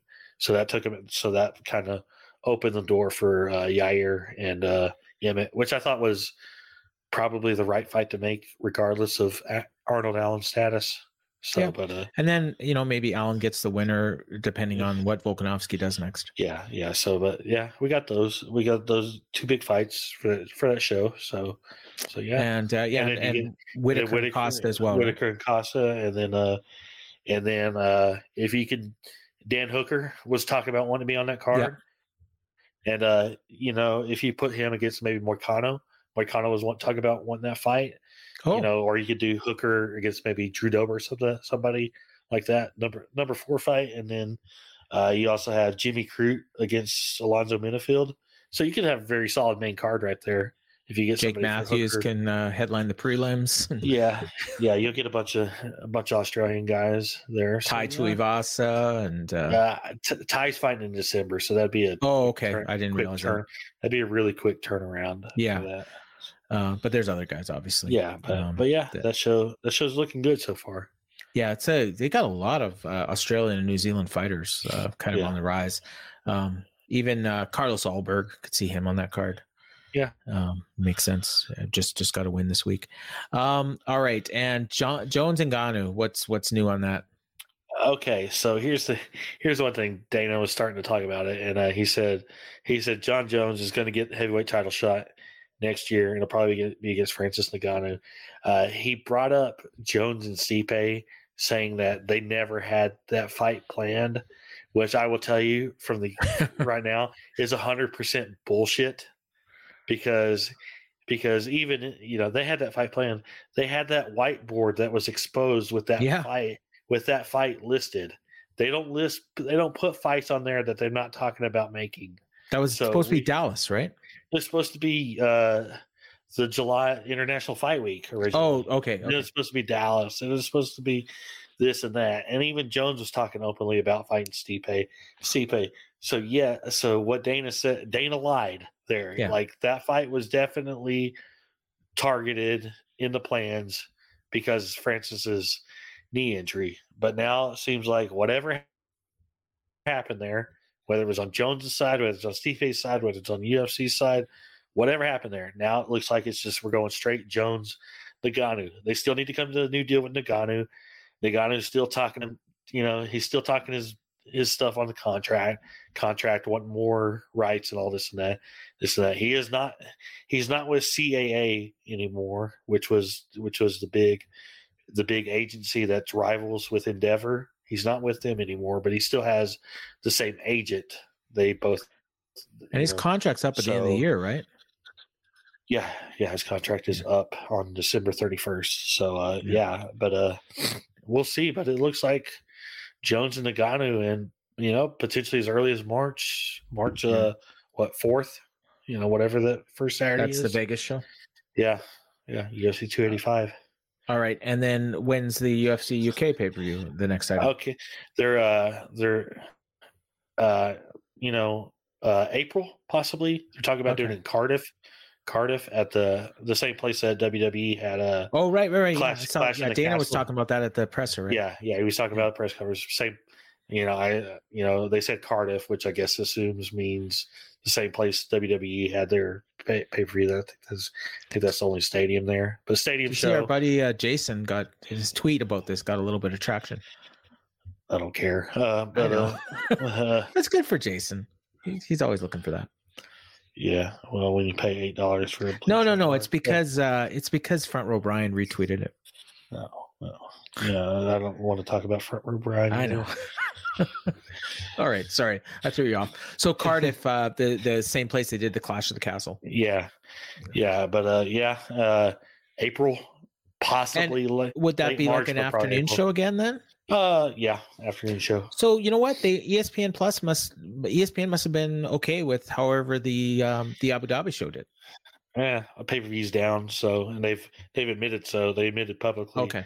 this week about how about uh, ESPN Plus like earnings are down due to UFC pay per views being down. So Well, it's that's just it is what it is. yeah. it is no what it is on no that, John yeah. Jones, and Yeah, no, yeah. That's I mean that's the reason they just got to make big stars again. yeah, yeah, Yeah. That's that's what they got to do. So All right. So what's his backstage altercation at UFC 281? There's a couple backstage altercations. Uh, probably the most noteworthy one was Nate Diaz and Dylan Dennis getting into. Oh, it I did hear about this one, Yeah. yeah. yeah, Yeah. Apparently, Nate slapped somebody. you know, Nate Nate would be perfect for Power Slap League probably. So maybe that's his next venture. And then uh, Kevin Holland got into it with either he either got into it with Kamaru Usman or someone who was there with Kamaru Usman. Kamaru Usman was there with uh, uh, several cast members from uh, Black Panther 2. I saw Black Panther 2. He's uh he's in the movie. Yeah, they Uh, showed highlights on the paper. Yeah, yeah. He's has he has a at least one speaking line and line and uh and yeah, if you're looking for him, it's very now the thing about Black Panther 2 is everybody in that is in like these over over dramatic Yeah. costumes because of it because of it, but he's very noticeable in the two scenes that, that he's in. Yeah, and he's Zan. with the he's with the queen, like in Yeah. the in the one scene they showed on the Yeah, yeah, yeah, yeah. He yes, I mean it's good exposure for him. Yeah. So that, that's very Um, good. So You know, I don't know if I ever told you this. Um, Devin Dennis, you know, he's uh, there. We have uh on our team at work. There's I don't know seven of us, eight of us maybe. Yeah. One of the people on the team, her name is Devin, um, and the and the um and there there's another person on the team named Dylan, and Devin. so what's what's his what's his name? It's Dylan Dennis, right? Dylan Dennis, yeah, So Devin's last name is Dennis. yeah. So I'm always calling her Dylan because I'm thinking of Dylan Dennis from from MMA, and and then but then when I call her Dylan, the other guy on the team that whose name is Dylan thinks I'm talking to him, and I'm just like, and I'm never gonna get this straight. And this has been going on for years. But like, what are the odds? Eh? Like Devin Yeah. Dennis and Dylan all on the same team. But yeah, it's it's crazy. Um, all right, and we have updates on uh, a few fighters: Calvin Kattar, Holly Holm, yeah, Joanna, yeah, etc. I'll go. I'll go in order. Uh, first one, Calvin Calvin Kattar. Uh, that fight with Arnold Allen, we saw his knee a knee injury Yeah. for him. He uh, torn torn ACL. So it's a year. So- So yeah, he'll be out for yeah a year. Uh, Holly Holm, uh, she was they had a little fighter uh, of uh, former and current champion, like kind of Yeah, she was at ringside. thing. Press conference during uh during fight week this week and all that. She was there, but she spoke. Uh, she wants to fight Julianna Pena. So Oh, yeah. Uh, yeah, I mean that would be that'd be a rematch, I believe. I believe. Yeah, that was because that was basically how Pena got her title shot. yeah. So Yeah. yeah, the, uh, she wants she wants that fight. Uh, Aljamain Sterling also was part of that, and he said uh he said the fight he's looking at is Sean O'Malley. He wants the big money fight and it, Yeah. So fight, and that's the fight he wants. So International Fight Week. yeah, and then uh, two other fighters, two recent retirees. Joanna, uh, she was part there. She uh, she said she's interested in possibly doing one more dance. So Oh yeah, she was. So- yeah, she was at ringside too, right? They. close the door. And uh, Luke Rockhold uh, uh, posted on Twitter, "I'll be back," whatever that means. Oh great. So yeah, Actually, you know what? He turned babyface on me in, in his last fight, so I'm I'm actually looking forward to that. like I say, we you know some of these some of these guys like like Frankie Edgar, I firmly believe is retired, but some of these people they say they're retired, but they're just taking breaks. Yeah. and maybe Yo, and it kind of feels like maybe Joanna and Luke Rockhold follow fall into that. No, we're not really retired. We're just taking a break, kind of. I think I said that with Joanna. Um, that Yeah, I I thought think- she'd be back, but Rockhold I was pretty sure was done. So I I, I will be surprised. But yeah, Rockhold I didn't think was done.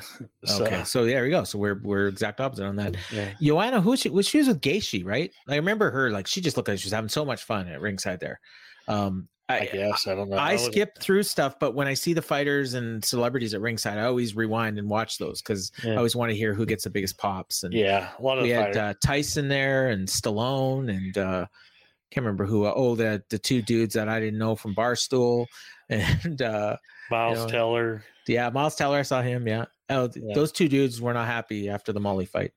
Um, Uh, yeah, well, yeah. they had the They- Molly the meatball shirts Da- and Dave, everything, yeah, they they they the, they're, they're they sponsor Molly. yeah. so. Well, it So wasn't a good weekend for them. Then you have the fighters. Brandon Moreno, he's always Yeah. getting on camera, and he He, got always, a huge pop. he he gets big reactions everywhere they Yeah. go. I keep tell Yeah. I keep telling everybody they got something with him uh, being a star, and uh, yeah. yeah, he gets huge reactions. everywhere Weidman, of course, was there, Yeah. and uh, yeah, uh, Weidman looked good. Yeah, Uh, he'll probably be back soon. Maybe we'll get that Weidman Rockhold fight again. That's Probably I mean, actually. I mean, if they, uh, I don't know Rockhold's contract status, but if he's coming back to fight again and he fights in UFC, I I said that was the fight to do him and him and Weidman. So Yeah, that could be Weidman's last fight, and uh, yeah, um, yeah, just retire. Say it's a retirement fight for both of them. Um, all right, so I think that's just about going to do it. Um, Yeah, so got yeah. I got two fight announcements I want to go. oh, oh yeah, sorry, I forgot the fight uh, announcements. My bad. Yeah, it's okay. They didn't announce much this weekend. We pretty much talked about the Australia thing. Thing the only two notable ones. Uh, uh, UFC in South Korea on uh, February fourth. Uh, Korean Superboy Doo Ho Choi fighting Kyle Nelson, and then UFC Fight Night February eighteenth. Oh my uh, god, U- UFC all time wins leader Jim Effin Miller fighting Gabriel Benitez. that's a crazy fight. Yeah, And- you know it's the type of fight. You know you got to put Jim Miller in these days. Yeah, and and Joseph Gordon-Levitt's fighting on. Oh no, sorry, different Levitt. Jordan Um, Jordan Leavitt. Jordan Leavitt. Looking okay, yeah, looking to rebound from that Paddy loss. You know, yeah, fighting it's Victor February. Martinez. Yeah. All right, and uh, those are we don't know where those are yet. Those those two favorite Yeah, are probably the. Apex. Yeah. Uh, well, I've heard the 18th, February 18th is not the Apex. So Oh, good, good, good. let's well, get out of the fighting. Apex. Let's get out of the Apex after after that January 14th card. It's time. Absolutely, absolutely. It's time. There's just, you watch this MSG show and then you compare it to the Apex shows. Granted, MSG was a big card, but still, it's just night and day. It's it's you know, you know there's it's inexcusable for a company worth ten billion dollars to be having fights in a glorified warehouse in front of fifty people. As as Bruce as Bruce Buffer would say, it's time. All right, so. Uh, you can check out Ryan's coverage of uh, last week's UFC in the Wrestling Observer, the uh, Lemos Rodriguez fight. I was uh, reading that today on my lunch hour. As always, I was a big, big Wrestling Observer. Lots of uh, lots of cool stuff in there. And then you can read Ryan's coverage of this week's pay per view in next week's Observer. And then I don't. Do you get the week off on the um, on the I- the I next will- one or what? I I will write a recap for whenever Dave gets back doing the. Oh, okay. So he'll just, he'll, probably he'll just catch he'll up. probably do. He'll probably do a double issue on it. Gotcha. No one- okay. no yeah, one- 'cause Dave's a week Dave, no one, yeah, knowing Dave, he'll he'll take a week off from doing it and then come back with a double issue or something. Yeah, I'm. uh I was just that was like the most surprising news item of the week. Good for Uh, him. Maybe, yeah, Cain getting bail maybe. But then the second Good- one was Dave Meltzer's taking a week off. Yeah, good for him. Good, for him. He deserves good it. Yeah. Uh, in fact, you and I got time off coming up soon too, which we'll talk about at when we get to it. Um, and uh, and then you can uh, check out yeah Ryan's coverage in the Observer on the Observer website, of course, on uh, Friday Saturday afternoon. And then I've got uh, I'll be doing a preview of uh, Full Gear. Um, that with Kevin Ely, James McDaniel, and Jeff Hawkins, and that'll be dropping on I think the free feed on Friday. So it'll be this very feed. We'll have a preview of uh, Full Gear, which is coming up this weekend on uh, pay per view. And then after the show, I think uh, Kevin and I are doing a post show for the Patreon. So you can check that out as well. So for Ryan, I'm Paul. And Ryan, why don't you take us home like you always do? All right. I hope everybody enjoyed the show. Have a great week and enjoy the fights this weekend. Later. Save big on brunch for mom, all in the Kroger app. Get 16 ounce packs of flavorful Angus 90% lean ground sirloin for $4.99 each with a digital coupon. Then buy two get two free on 12 packs of delicious Coca Cola, Pepsi, or 7UP, all with your card. Shop these deals at your local Kroger today or tap the screen now to download the Kroger app to save big today. Kroger, fresh for everyone. Prices and product availability subject to change. Restrictions apply. See site for details.